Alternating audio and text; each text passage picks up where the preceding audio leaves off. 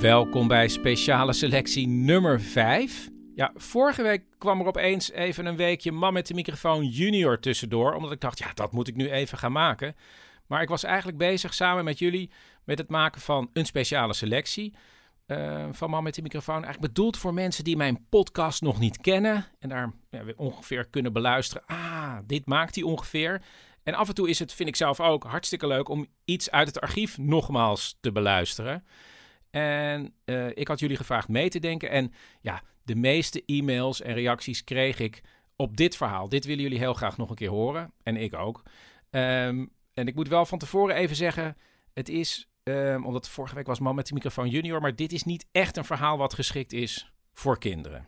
Um, wat moet ik nog meer zeggen? Ja, het was aflevering 10. En het begint met Marijtje. Die had mij in aflevering 9 geholpen met het vinden van een nummer, een muzieknummer. En zij vertelde toen tegen mij: Ja, maar ik heb nog een, misschien een verhaal voor jou. Oké, okay, zo begint het. Veel plezier met luisteren.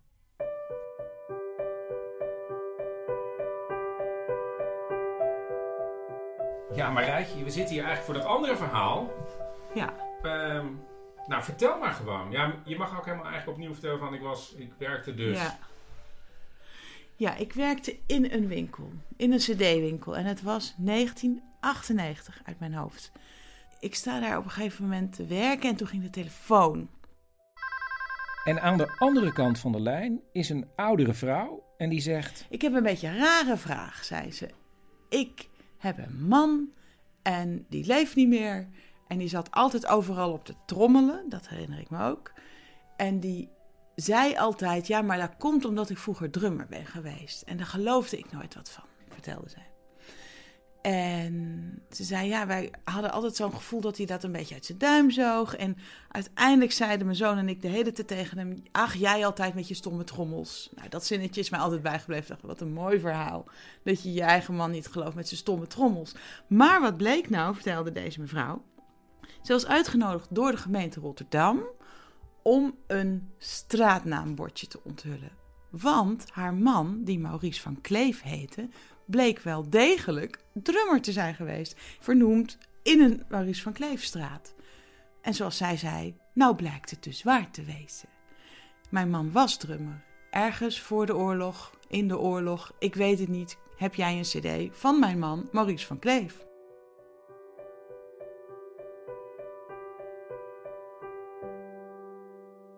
Ik vond dit zo'n intrigerend verhaal dat ik dacht: ik wil gewoon weten wat er achter dit telefoontje van meer dan twintig jaar geleden allemaal verborgen zit. En daarom is dit een aflevering over een zoektocht en wat ik onderweg allemaal tegenkwam. En ik moet ook even zeggen: het is niet echt geschikt voor jonge luisteraars. Oké, daar gaan we. Marijtje vertelde me dat ze in die tijd contact had gehad met het uh, Nederlands Jazzarchief. En uh, dat bestaat nog steeds. En zij sturen mij de eerste informatie op over Maurice. En dan vooral wat hij muzikaal allemaal door de jaren heen gedaan heeft.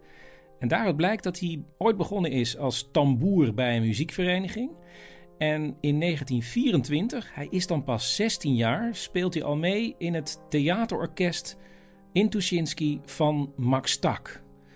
En eind jaren 20, begin jaren 30 toert hij met verschillende jazzmuzici door Europa. En halverwege de jaren 30 speelt hij met twee bekende Afro-Amerikaanse muzici, namelijk Coleman Hawkins en Freddie Johnson. Nu woon ik zelf toevallig naast een beroemde jazzdrummer. John Engels is begin 80, drumt nog steeds en heeft gespeeld met beroemde mensen na de Tweede Wereldoorlog, zoals Chad Baker. Maar ik weet ook dat hij een drummende vader had en dat hij vroeger op het Torbekkenplein woonde boven uh, Negro Palace. Dat was een hele bekende jazzclub in die tijd. Dus ik ben naar hem toe gegaan om te kijken of hij misschien Maurice een keer heeft ontmoet.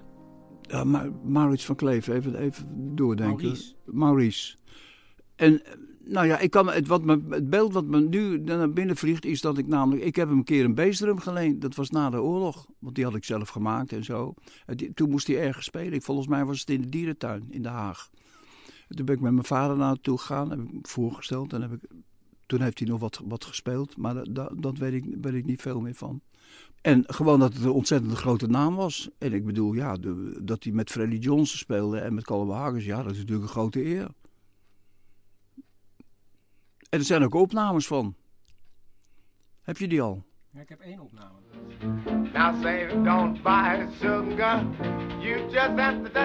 Dit is de eerste opname die ik krijg. Je hoort nu Freddie Johnson. En die zegt zo meteen My V. En dan gaat Maurice van Kleef drummen. Y'all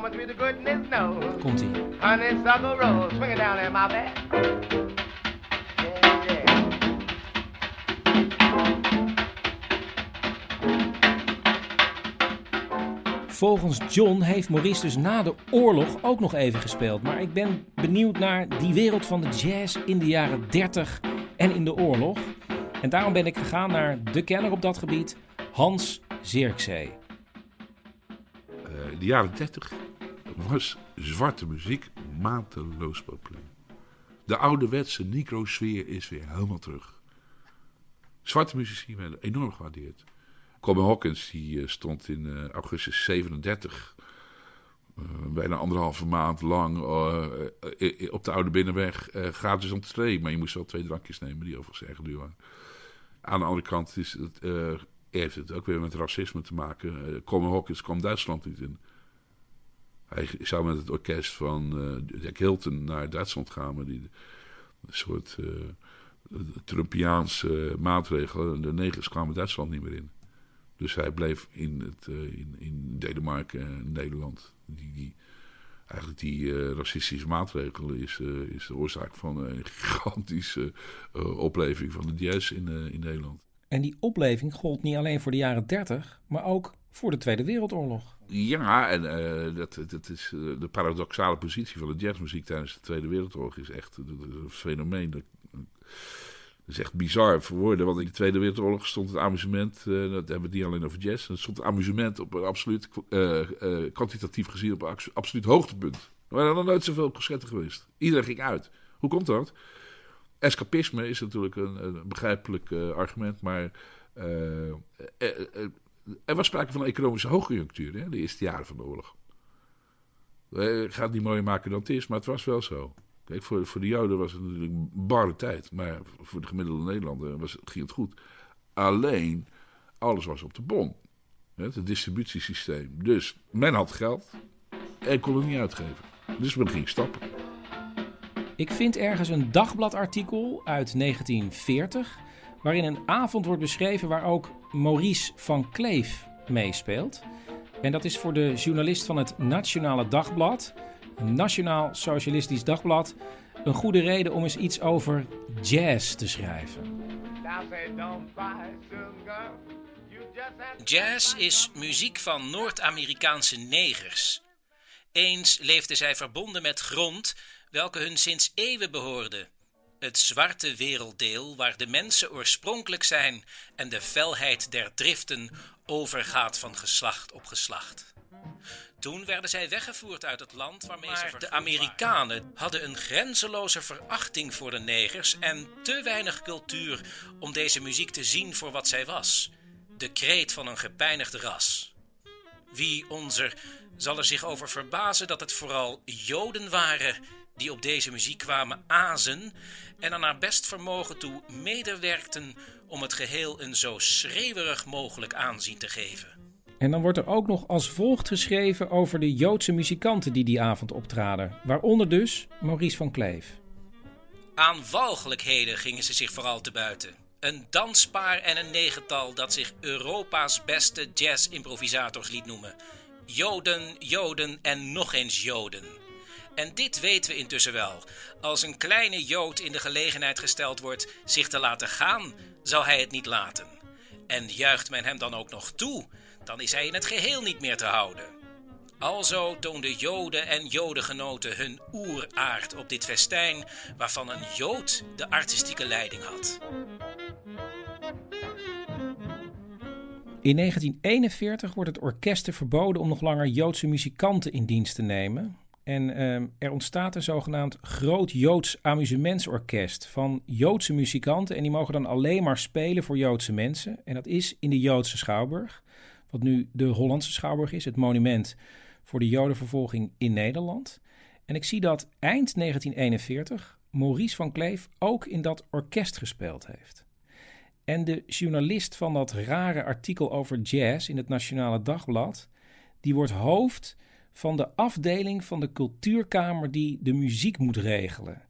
En die stelt in 1942 een zogenaamd jazzverbod op. Er kwam dus in opdracht van de uh, cultuurkamer kwam er dus een, een verbod op negroïde en negritische muziek. Er komt een lijst met kenmerken van jazzmuziek en er komen inspecteurs die dat moeten gaan controleren. Oerwoudgeluiden, de growl, de, de, de, de, shake, bepaalde effecten, muzikale effecten, die, die staan gewoon op papier verboden door, door de cultuurkamer. Maar ja, los van de kennis van die, van die inspecteurs, om ze zo maar te noemen, waren er ook veel te weinig. Dus dat jazzverbod heeft nooit effect gehad. En kwam er zo'n NSB'er of iemand van de cultuurkamer binnen, dan gingen ze allemaal Duitse walsjes spelen. ja. Ja, dus de jazz, of de amusementmuziek, die stond op een absoluut hoogtepunt. Verdiende klauwen met geld. Het is nog bizarder als je weet dat de orkest van Ernst van het Hof in 1941, die speelde in Hartje Berlijn. Heeft hij opnames, die bestaan gewoon. Clem Millers in de Moed opgenomen. De Duitsers maakten 9 miljoen jazzplaten per jaar. Het was een jazzverbod. Ze maakten 9 miljoen jazzplaten per jaar voor de exportmarkt.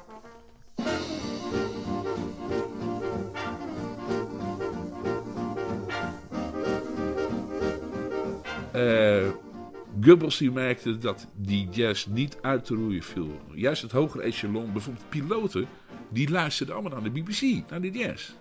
Wat dat deed Goebbels in 1943, eind 43, die ging de jazz inzetten als, in onze optiek, antipropaganda. Snap je?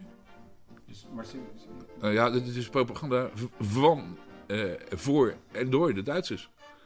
Je had de... de oh, dus op een gegeven moment hebben ze gebruikten ze jazz, ja, inderdaad omarmd, mooie term, uh, omarmd om radio-uitzendingen te bekleden met uh, ja, natuurlijk nationaal-socialistische ideeëngoed en jazz. Het is niet makkelijk om uit te vinden wat er precies met Maurice gebeurd is in de Tweede Wereldoorlog. Want in een van de schaarse interviews die hij geeft na de Tweede Wereldoorlog wil hij het er liever niet over hebben. Maar via allerlei archieven en een boek over de Rotterdamse trompetist Louis Bannet kom ik tot het volgende. Op 23 juni 1942 krijgt Maurice een oproep om zich bij de Duitsers te melden. Hij is op dat moment getrouwd en heeft een zoontje van 9. En hij heeft een soort uitreisvisum naar Zwitserland. Hij heeft zijn drums bijvoorbeeld al naar Genève gestuurd. Maar voordat hij afreist, wil hij afscheid nemen van zijn ouders. En die zitten ondergedoken in een boerderij in de buurt van Scheveningen. En als hij daar is, worden ze allemaal bij een razzia opgepakt en afgevoerd. Zijn naam duikt op bij een muziekavond in Westerbork. Maar waarschijnlijk wordt hij heel snel verder vervoerd naar verschillende concentratiekampen. En dan in 1943 zit hij in Auschwitz waar hij werkt in de kolenmijnen.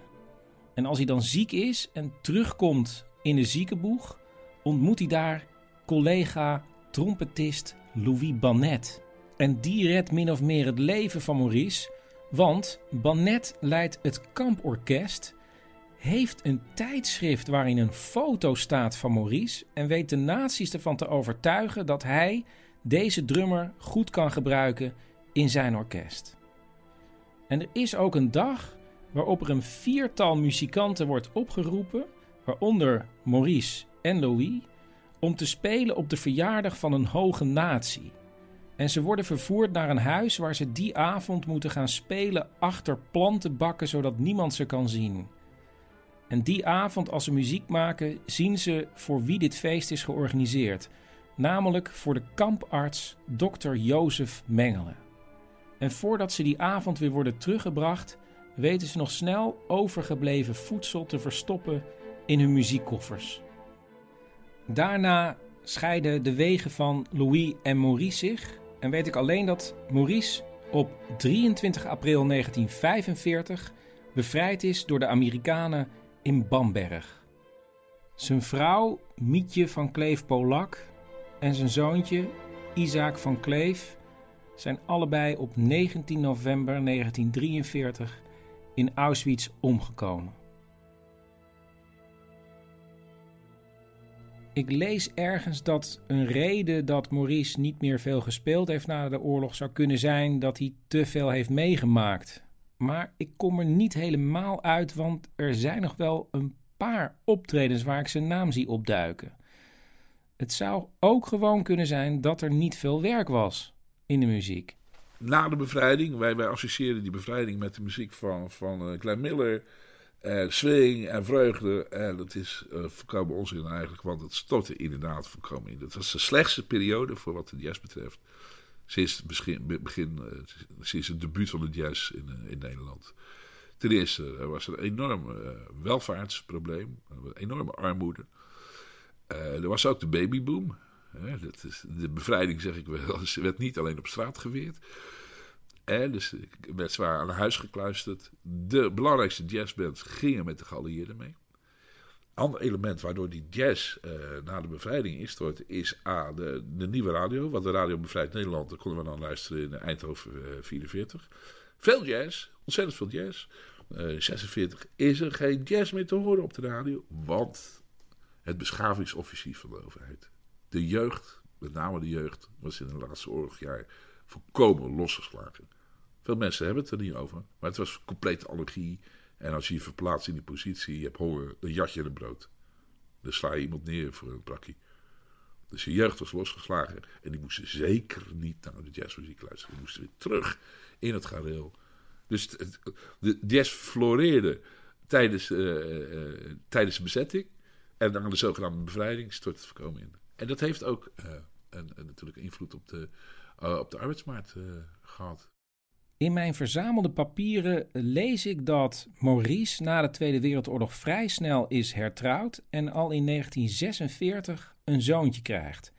En waarschijnlijk is deze tweede vrouw degene die ooit belde met Marijtje.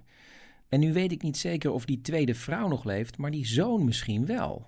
Maar wat ik ook probeer, hoe ik ook zoek, ik vind niks. Ik doe een oproep op Facebook en dan meldt zich opeens iemand daar van het radioprogramma Adres Onbekend. En ik denk, ja, waarom niet? Het eerste zoekprogramma van Nederland kondigt zich aan. Adres Onbekend. Help Adres Onbekend zoeken. 0800 30 30 300. En daar zit ik dus in de studio en leg allereerst iets uit over man met de microfoon. iPhone of uh, tablet uh, beluisteren. Waardoor je dus verhalen voor altijd krijgt. Ja. En voor wij het weten, zitten wij in jouw volgende verhaal. Ja, want dit, dit neem ik ook allemaal op. En dit komt in mijn volgende aflevering. Dus het was voor de Tweede Wereldoorlog een wereldberoemde jazzdrummer? Ja, hij drumde echt met de beste uh, Amerikanen die hier dan uh, in Europa langskwamen. En zijn eigen vrouw wist dat niet? Nee, en ik denk dat het dus een tweede vrouw is geweest. Die dat, uh, en ja, bij zo'n programma kan het dus heel snel gaan. Wij zien dat Maurice is geboren als Moses van Kleef. We komen hem tegen als Maup of Maurits. Getrouwd met een Mietje Polak. Maar zij is, net als hun zootje Isaac, vermoord in Auschwitz. Dit wist zij ook wel deels, denk ik. We zien ook dat Maurice na de oorlog is hertrouwd. Dus dan pakt hij een nieuw huwelijk op met mogelijk een Betty. En dat zou dan misschien wel, dachten wij, de weduwe uit jouw verhaal kunnen zijn. Ja. Die toen gebeld heeft van, goh, ik wil meer over dat trommelen weten van mijn man. Nou, ik heb hier een overlijdensadvertentie. Nou ja, daar, die kon ik al niet vinden. Nou, dit is een overlijdensadvertentie oh, van, van Betty. Dus niet van Maurice zelf, want die hebben wij ook nog niet. Maar in die en dan nog geen uur later. Even naar Chris. Nou, wat zullen we doen? Ik zal je zeggen, Chris, dingen kunnen heel erg snel gaan. Ik heb net in mijn oortje gehoord dat hij helaas niet aan de lijn kan komen. Niet. Maar we hebben een directe nabestaande gevonden van Maurice, namelijk zijn zoon, Jack van Kleef. Daar wil ik voor klappen, jongens, want het is echt heel goed. Er is ook een huishoudster die gewerkt heeft voor Maurice van Kleef. En die daar heel veel heeft meegemaakt met dat trommel op stoel. Hoe lang duurt zo'n programma van jou? Nou, ik, ik kan zelf bepalen hoe lang het duurt, maar ongeveer... Uh, ja, hoe lang gaat dit worden? Maar ik ben bang drie kwartier kan Ja, dat? zoiets. Ja, dat zou zomaar. Eenmaal thuisgekomen bel ik het nummer van zoon Jack. Dit nummer is niet bereikbaar. Maar die U wordt is doorgeschakeld. niet bereikbaar. En daarom ga ik eerst langs bij Edith de Pauw, die in 1954 een jaar lang huishoudster was bij de Van Kleefs. Wat weet u van de familie Van Kleef? Hoe bent u in aanraking gekomen met ze? Eh, op een advertentie. Ze vroegen om eh, huishoudelijke hulp. En ik werd gelijk aangenomen. Hoe oud was u toen? 19. Ik ben nou 83. Textielzaak hadden ze. Bemaya heette die zaak.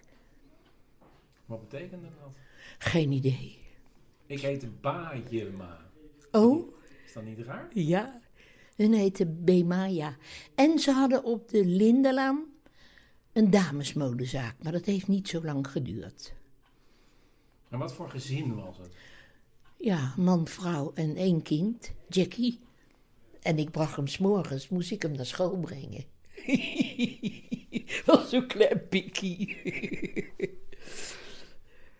En wat voor jongetje was dat? Een lekker gozertje. Wel tot op het bot verwend. Want ik weet nog, bij ons thuis kregen we s'morgens een ontbijt. Jackie niet. Zei Betty, ga jij eens naar die banketbakker op de hoek. Gaan ze morgen ophalen. Dat was zijn ontbijt. Wist u iets van het verleden van Maurice? Bar weinig. Maar spraken ze niet over. En? Hij trommelde altijd. Ja. Boven op Jackie's kamer stond een drumstelletje, maar niet zo'n heel groot ding. Maar ik heb hem er nooit op gehoord. Maar hij zat in de huiskamer, kwam ik binnen met de stofzuiger. En toen zat hij met een stoel omgedraaid. Zo te trommelen. Ik zeg, oh, ben je vast de stoel aan het kloppen? Wist ik veel. En toen zei hij, nee, ik ben drummer geweest. Hij zegt, ik wil mijn polsen soepel houden. Maar ik heb nooit gehoord dat hij nog ergens ging optreden. En dat geloof ik ook niet hoor. En toen ging hij een plaat draaien. En zeg ik, zal het je laten horen? Nou, dat klonk fantastisch.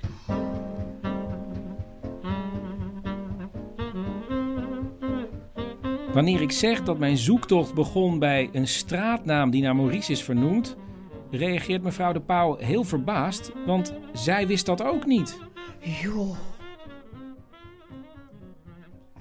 Nee. Ik vind de rotstad Rotterdam.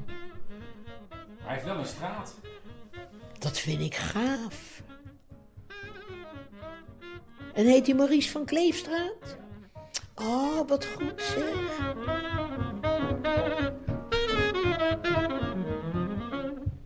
Er is een verhaal dat rondspookt in het hoofd van mevrouw de Pauw en dat ze me niet durft te vertellen.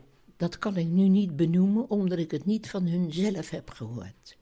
Dat heb ik van de verkoopster gehoord, van uh, Jenny, die daar werkte. Dus als het niet waar is, dan zit ik mooi voor joker. Ja, toch? Ik beloof dat ik het verhaal eruit laat als er helemaal niks van waar is. Het gaat over Betty van Kleef, die net als Maurice Joods was, en wat zij op een dag meemaakte in de Tweede Wereldoorlog. Ik heb het van Jenny gehoord. Zij is opgepakt, op een vrachtwagen gezet, met gewapende Duitsers of Hollandse NSB'ers, dat weet ik niet. Toen had ze een klein babytje bij de onder de jas. Maar ze vermoeden al wat er met hun ging gebeuren. En het was in de winter met grote bergen sneeuw. En volgens dat verhaal, wat ik toen hoorde, heeft ze die baby uit haar jas gehaald en in zo'n berg sneeuw gegooid. Toen die mof even niet keek. Weet niet of het kindje ooit gevonden is. Weet ik niet. Dat is dat trieste verhaal wat ik niet wou vertellen, omdat ik het niet van 100% zeker van hun heb gehoord. Maar die had dus ook een andere man dan in de oorlog, of niet? Uh, dat denk ik wel. Ik denk dat dat van de eerste man was. Aangezien ik wil weten wat er nou precies gebeurd is, probeer ik weer Jack van Kleef te bellen. Maar ja. Dit nummer is niet bereikbaar. die reageert niet. Ik ga wel op internet kijken naar informatie over Betty van Kleef en ontdek dat zij net als Maurice overlevende is van een concentratiekamp. Ik zie ook dat ze ooit een interview heeft gegeven aan de Shoah Foundation. Dat is dat project van Steven Spielberg waarbij overlevenden hun ervaringen vertellen van de Holocaust. Ik maak een afspraak om dat interview te bekijken, maar ik ga daarvoor naar de journaliste Elma Verheij, want Betty komt ook voor in een artikel over de zaak Zundler. Volgens mij heb ik haar ontmoet in 1994. En uh, toen was ik bezig met de zaak Zundler. Dat was dus een uh, SS'er in Hollandse Schouwburg die mensen had geholpen. Uh, dat was ook wel bekend, maar iedereen dacht dat hij verraden was en omgekomen was. En ik ontdekte dat die man nog leefde in München. Wat was haar verhaal in, in, in zaken? Nou, in de zaak was het, was het verhaal als volgt. Zij is op een gegeven moment, uh, ze is dus, uiteindelijk is zij in, in Auschwitz uh, terechtgekomen. Hè? Maar daarvoor is ze ook een keer opgepakt. Ik, dat kan me niet meer precies herinneren, maar in elk geval hoe dat is gegaan. Maar ze zat dus in de, in de trein die klaar stond op het station Muiderpoort. En dacht toen van, ja, ik geloof dat ik niet bij mijn hoofd ben. Waarom zou ik eigenlijk hier in die trein blijven zitten? Dus kijk, het was natuurlijk best een heel dapper mens. Dat, dat, uh, hè, dat, dat, dat zag je alles. Ja, ook het was echt een hele sterke vrouw, weet je. Knap, groot. Uh, ja, was echt een bijzonder mens. Nou, en ze stapt dus uit. En die trein die stond uh, ergens gearrangeerd. Dus er was ook helemaal geen perron of zo. En ze stapt uit en wandelt zo in de armen van, van, die, van die bewaker. In dit geval die Zundler. Nou, en die wijst haar naar de voorkant van de trein. En ja, dat is dus. En, maar hij bleef dus zelf staan. En ze dacht, nou, ze schiet, hij schiet me gewoon in, in mijn rug.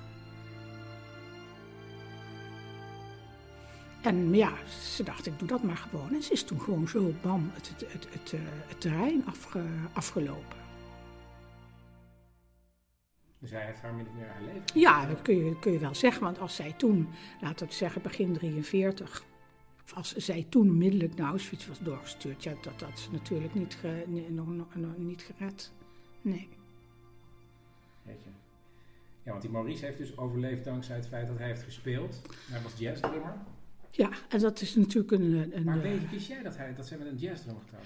Nou, ik herinner me later, uh, hè, dus toen nadat jij gebeld hebt, heb ik mij heb ik, uh, bij natuurlijk nog eens na zitten denken. En toen uh, herinnerde ik me wel dat hij uh, in ieder geval als gemusiceerd heeft in Auschwitz. Ik heb nog een verhaal gehoord van haar dat zij een babytje had toen ze werd afgevoerd, uiteindelijk die tweede keer.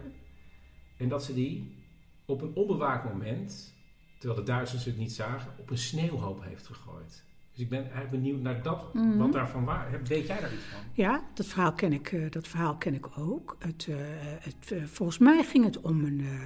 ze had dus een kind, ze had een, een baby. En die baby hebben ze laten onderduiken. Maar die baby is tijdens de onderduik gepakt. Zij was er zelf niet bij. Die baby is gepakt. En de, en de mensen die zeg maar ook in die wagen zaten, die hebben op een gegeven moment hebben die, die baby uit de, de uit de wagen gegooid. Ja, daar komt het op neer.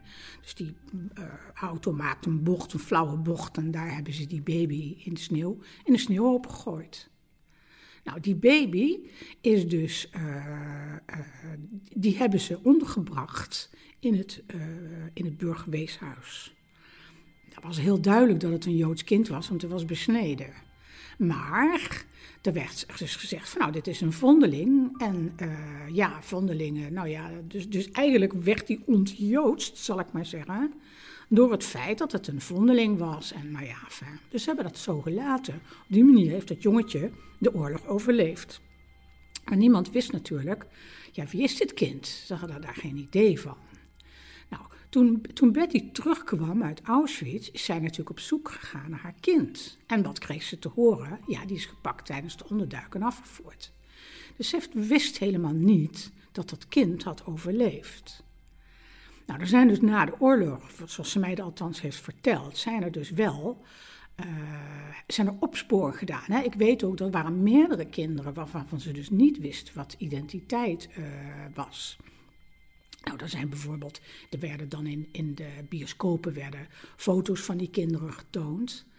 Maar ja, zij zegt, ik heb daar ook verder nooit meer zo op gelet. Want ja, mijn kind was, was er gewoon niet. Mijn kind was dood. Dat was, uh, dat was uh, heldere zaak. Gepakt tijdens de onderduik. En uh, nou, dat was het dan.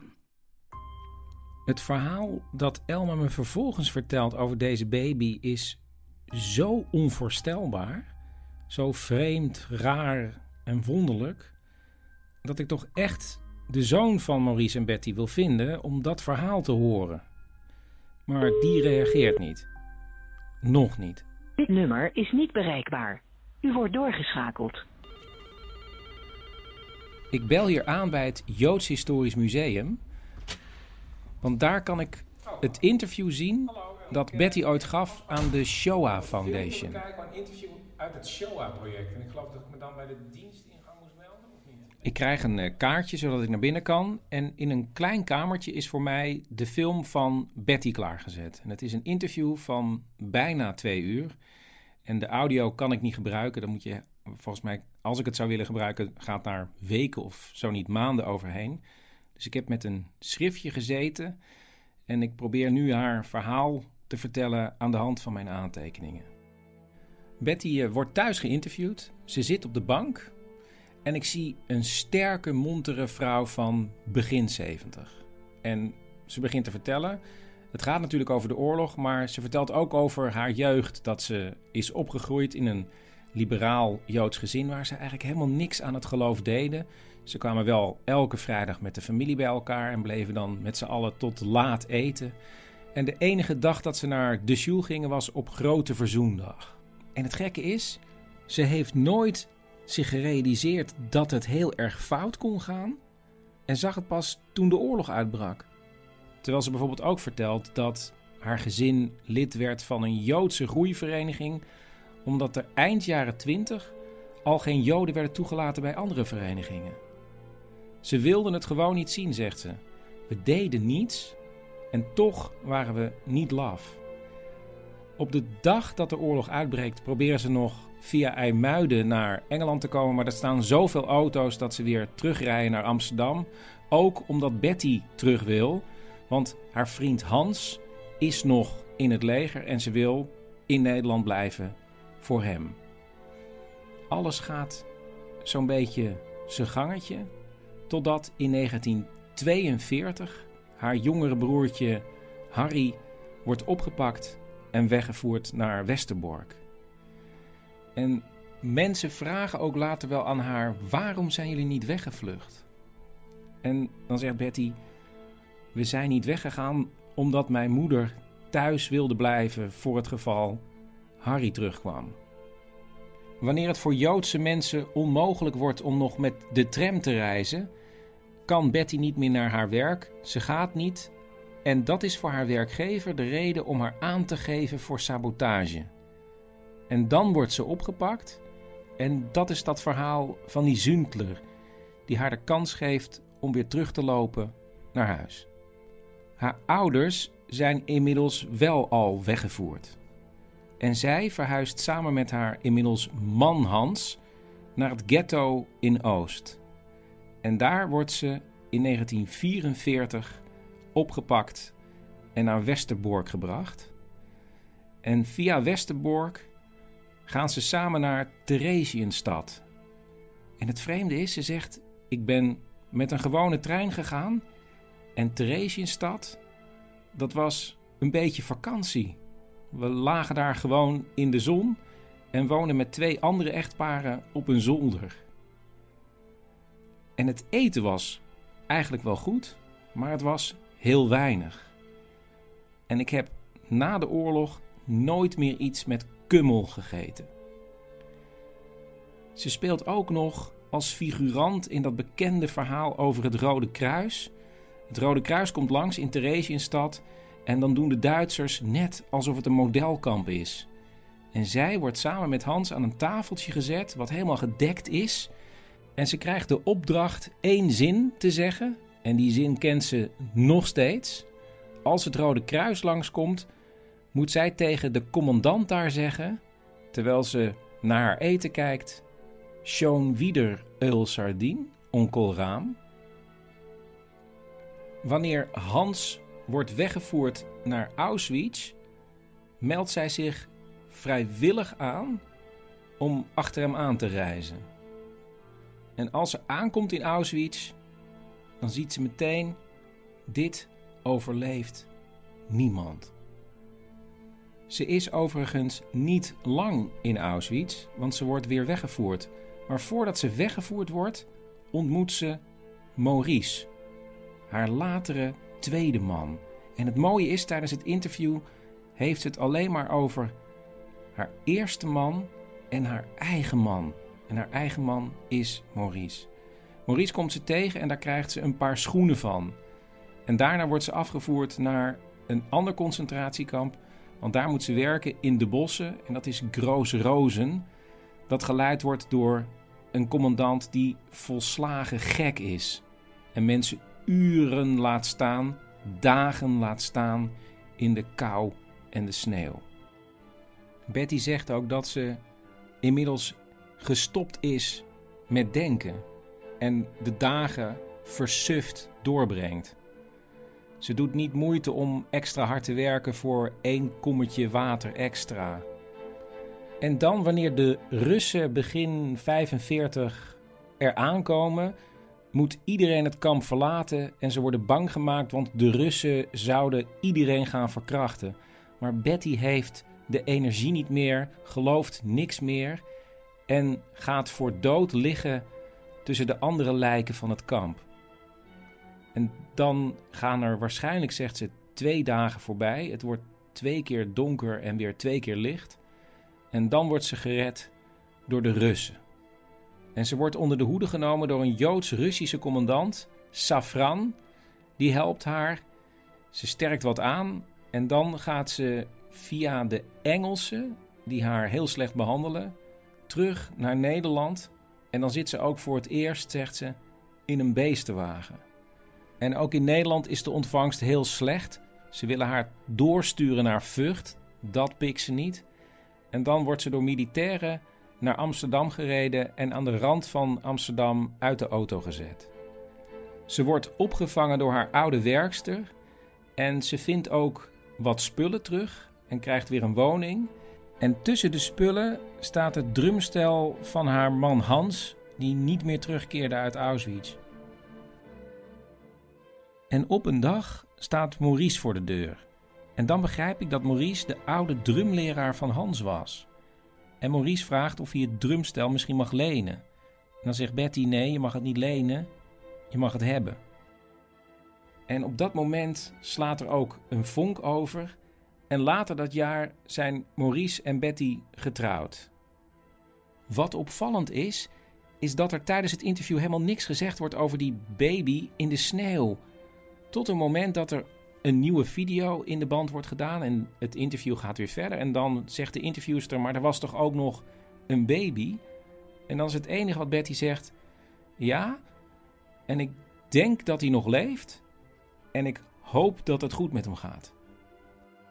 Aan het eind van het interview zegt Betty dat ze alle ervaringen uit de oorlog heeft weggedouwd, omdat ze niet wilde dat de moffen alsnog de kans hadden haar eronder te krijgen.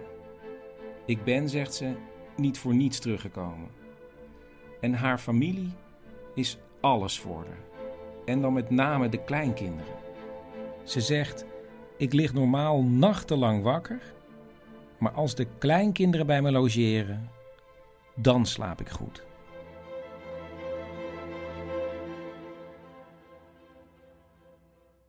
Wanneer ik weer thuis ben, wil ik natuurlijk heel graag de zoon spreken. En ik krijg hem maar niet te pakken. En dan uh, neem ik nog een keer contact op met adres onbekend. En wat blijkt dan? Ze hebben me een net verkeerd telefoonnummer gegeven. Er was ergens een nummer omgedraaid. En nu heb ik dus wel Jack te pakken. U spreekt met de voicemail.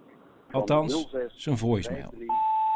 Hallo, dit is uh, Chris Baema. Uh, meneer Van probeer u al een paar dagen te bellen, maar ik had een verkeerd telefoonnummer doorgekregen. Dus ik draaide een Hij belt me terug en we maken een afspraak.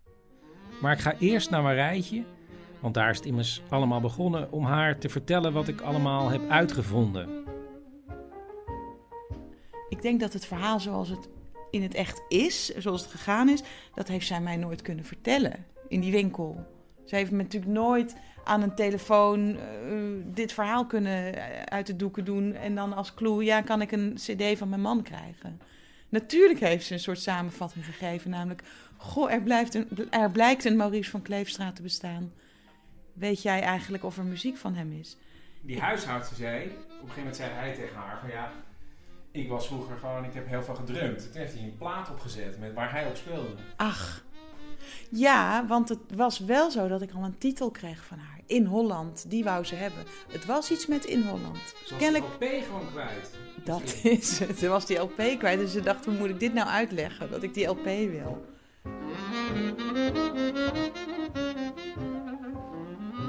En dan zit ik een paar dagen later eindelijk aan de keukentafel met Jack van Kleef.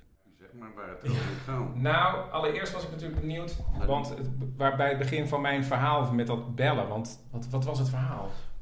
Het verhaal van mijn moeder was dat, eh, dat zij een keer tijdens boodschappen doen een, een, een kennis tegenkwam. En die zei, goh, Betty, wat, wat, wat, wat goed, wat leuk of wat origineel. Dat er een straatnaam in Rotterdam naar jouw man is genoemd. Mijn moeder zei, ik heb geen idee, waar heb je het over? Nou ja, het is echt zo. Nou, toen is mijn moeder dat gaan nazoeken. En die heeft gesproken met de gemeente in Rotterdam. En toen bleek inderdaad dat er een Maurice van Kleefstraat in Zevenkamp, de muziek, muzikantenbuurt, was in Rotterdam. Want dat is het verhaal van de Maurice van Kleefstraat. Ja. Wie is dat nog gewoon? En het verhaal was ook dat zij, tenminste die vriendin van mij zei, die, ja, die mevrouw, die wist eigenlijk niet dat haar man zo'n goede drummer was. Maar dat is niet waar. Nee, dat is niet waar. Mijn moeder wist wel degelijk dat mijn, mijn vader een goede drummer was. Maar eh, de muziek is ermee gestopt omdat mijn moeder dat eigenlijk, en mijn vader uiteindelijk ook beter vond. eh, toch geen leven meer vonden, zo diep in de nacht thuiskomen. En toch ook niet meer, zeg maar, die carrière die gebroken was door de oorlog. eh, Die zou ook nooit meer terugkomen. Ja, nou, dat, de- de- we, we, we kijken vooruit en we kijken niet meer achteruit. We gaan, weer de, eh, we gaan nu eh, een nieuwe, nieuwe, nieuwe periode in ons leven in. En daar paste dat drummen niet meer zo bij. Toen zijn ze samen, vlak, zo, vlak na de oorlog, toen ze in Den Haag zijn gaan wonen. Toen zijn ze daar een dames, in de damesmode, ja, manufacturen heette dat in het begin. Hoe heette de zaak? Ja, B-Maya. B-Maya. B-E-M-A-J-A. En dat is van B-E van Betty, de M-A van Maurice en de J-A van Jack. Een winkeltje op de, op de Rijswijkse weg. En dat hebben ze langzaam maar zeker hebben ze dat met z'n tweeën uitgebouwd.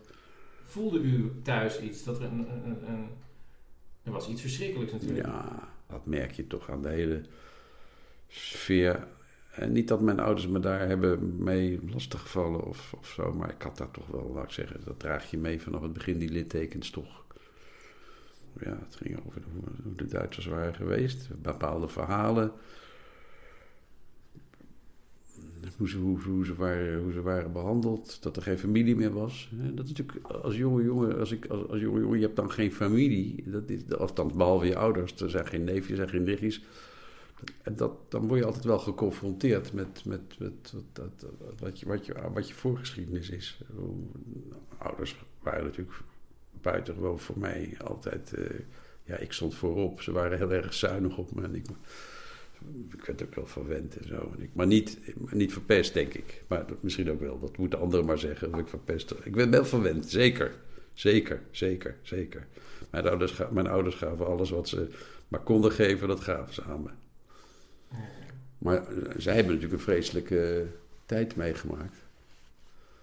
En dat wilden ze, wilden ze goed, goed, goed, voorkomen dat het mij zou overkomen. Voor zover je dat natuurlijk als ouders kan, be- kan, kan beïnvloeden. Maar dat soort dingen eh, wa- wa- hè, was daar het, het resultaat van. Ver, verwennen. Krijgen wat ik wilde.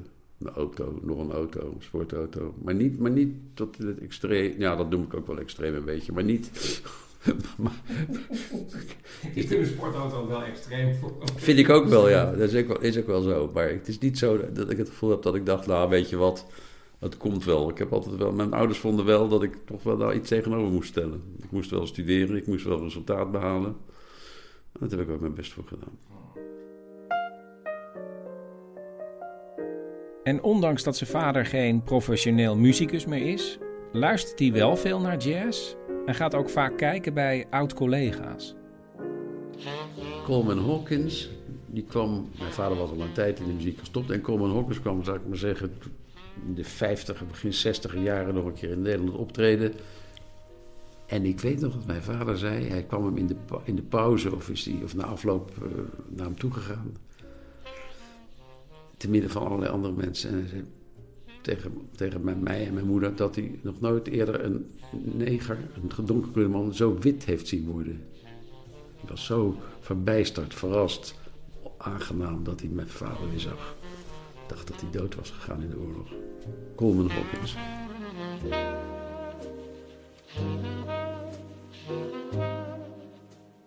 Hoewel Betty en Maurice, zoals Betty zei, de oorlog zoveel mogelijk proberen weg te douwen, worden ze er nog vaak mee geconfronteerd.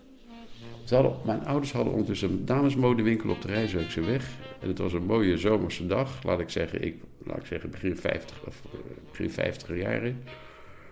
Toen kwam er ineens een man binnen van de Belastingdienst. Mijn vader en mijn moeder die stonden, daarin, mijn vader was achter bezig en daar kwam een man binnen en die kwam eens vragen hoe dat nou was geweest in de oorlog. Want de Belastingdienst die wilde wel eens kijken. oh, Dan had die man gezegd: Ja, maar meneer, u zal toch in de oorlog wel iets verdiend hebben? In die kampen. Die, mijn vader dacht: Ik ga die man vermoorden.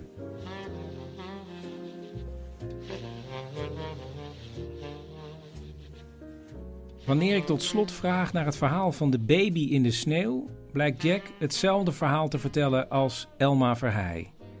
Zijn moeder had een kind gekregen, maar omdat het te gevaarlijk was, afgestaan voor de onderduik. En als het bij een razzia wordt opgepakt en samen met andere onderduikers wordt afgevoerd, gooien die het kind op een onbewaakt moment uit een vrachtwagen in een hoop sneeuw.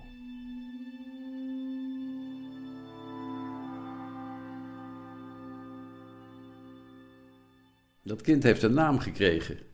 Tony van de Weteringen, zo heette die. Weteringen is naar de Weteringschans, waar die is als vondeling werd neergelegd. En Tony naar, vernoemd naar Anton Mussert, de beroemde NS, de beruchte NSB'er. En ze hebben hem maar een naam gegeven om hem een naam te geven. En dat is gebeurd in een weeshuis in Haarlem. Uw moeder komt terug naar de oorlog en die denkt, die vindt hem niet meer terug, toch? Ze dacht, ze dacht niks. Ze, ze was een nieuw leven begonnen. Een kind, kind, dat, was een, dat, was, dat was gepasseerd. Ze had een kind gebaard en het was niet meer, niet meer in leven natuurlijk. Daar ben je van overtuigd. Daar ben je van overtuigd dat het er niet meer is. Er gaan vele jaren voorbij en dan is het 1964, bijna 20 jaar na de oorlog. Mijn ouders, mijn vader en moeder gingen met vakantie naar Israël. Israël, nou leuk, gaan jullie lekker naar Israël? Ik, moet, ik ga niet mee natuurlijk. Ik ging niet met mijn ouders met vakantie, dus ik was, ik was hier in Nederland studeren. Mijn ouders die komen terug, uh, nou, twee weken. En ik moet, moet je nou toch iets raars gaan vertellen? Ga eens even zitten. Wat was het geval? Mijn moeder uh, en mijn vader maakten een uh, rondreis door Israël met een Nederlandse gids. Een Nederlandse gids, een jongen.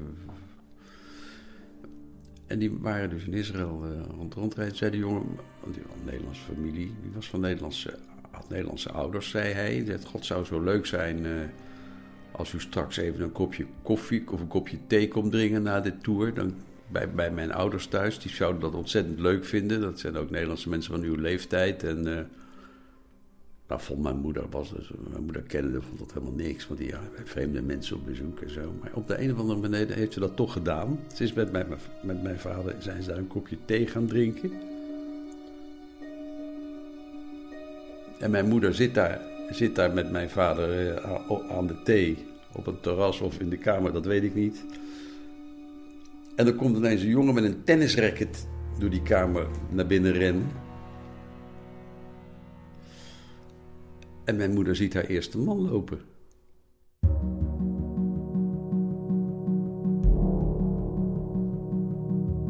Die dacht ineens: Waarom heb jij mij niet verteld dat je nog in leven was? Ze zag een jongen lopen die exact haar eerste man was en die dezelfde leeftijd had toen ze hem voor het laatst gezien had eh, in de oorlog. En deze jongen die ze nu zag lopen, was ook een jaar of 19, 20 toen ze hem zag. 22 jaar, dat was hij. 22.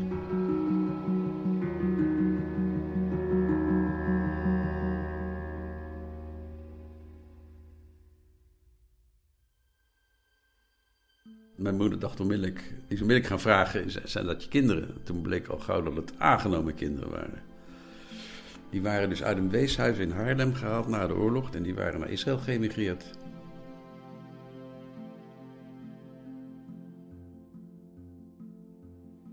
Tijdens dat bezoek aan Israël is er, is er bloedonderzoek gedaan. Genetisch onderzoek. Weet ik zeker. Want toen mijn ouders thuis kwamen, toen wisten ze al min of meer aan de zekerheid grenzen de waarschijnlijkheid dat, uh, dat het haar zoon was. En het is ook echt haar zoon. En dan ontstaat er een rare situatie. Want die jongen komt mee naar Nederland en er is een soort feeststemming. Hij wordt overal mee naartoe genomen en het lijkt bijna te mooi om waar te zijn. Een jongen die ze nooit gekend hebben en er opeens na 22 jaar is. En dan, na een tijdje, zegt die jongen dat hij ja, uit zijn roes ontwaakt en zich realiseert dat hij maar één echte moeder heeft en dat is zijn pleegmoeder. En dat niet Nederland zijn thuis is, maar Israël. En dan verbreekt hij al het contact. Dus dat is toch anders gegaan dan ze had gehoopt en hij misschien had gehoopt. En wat ik begrepen heb, wat ik begrepen heb, en dan maak ik een hele grote sprong. Mijn moeder is overleden eind 2013, eh, in december 2013, oudjaarsdag, nog niet zo lang geleden. Schijnt dat de jongen drie dagen, die Tony drie dagen na mijn moeder ook is overleden. Hoorde ik later weer van iemand. Dus het zijn wonderlijke dingen.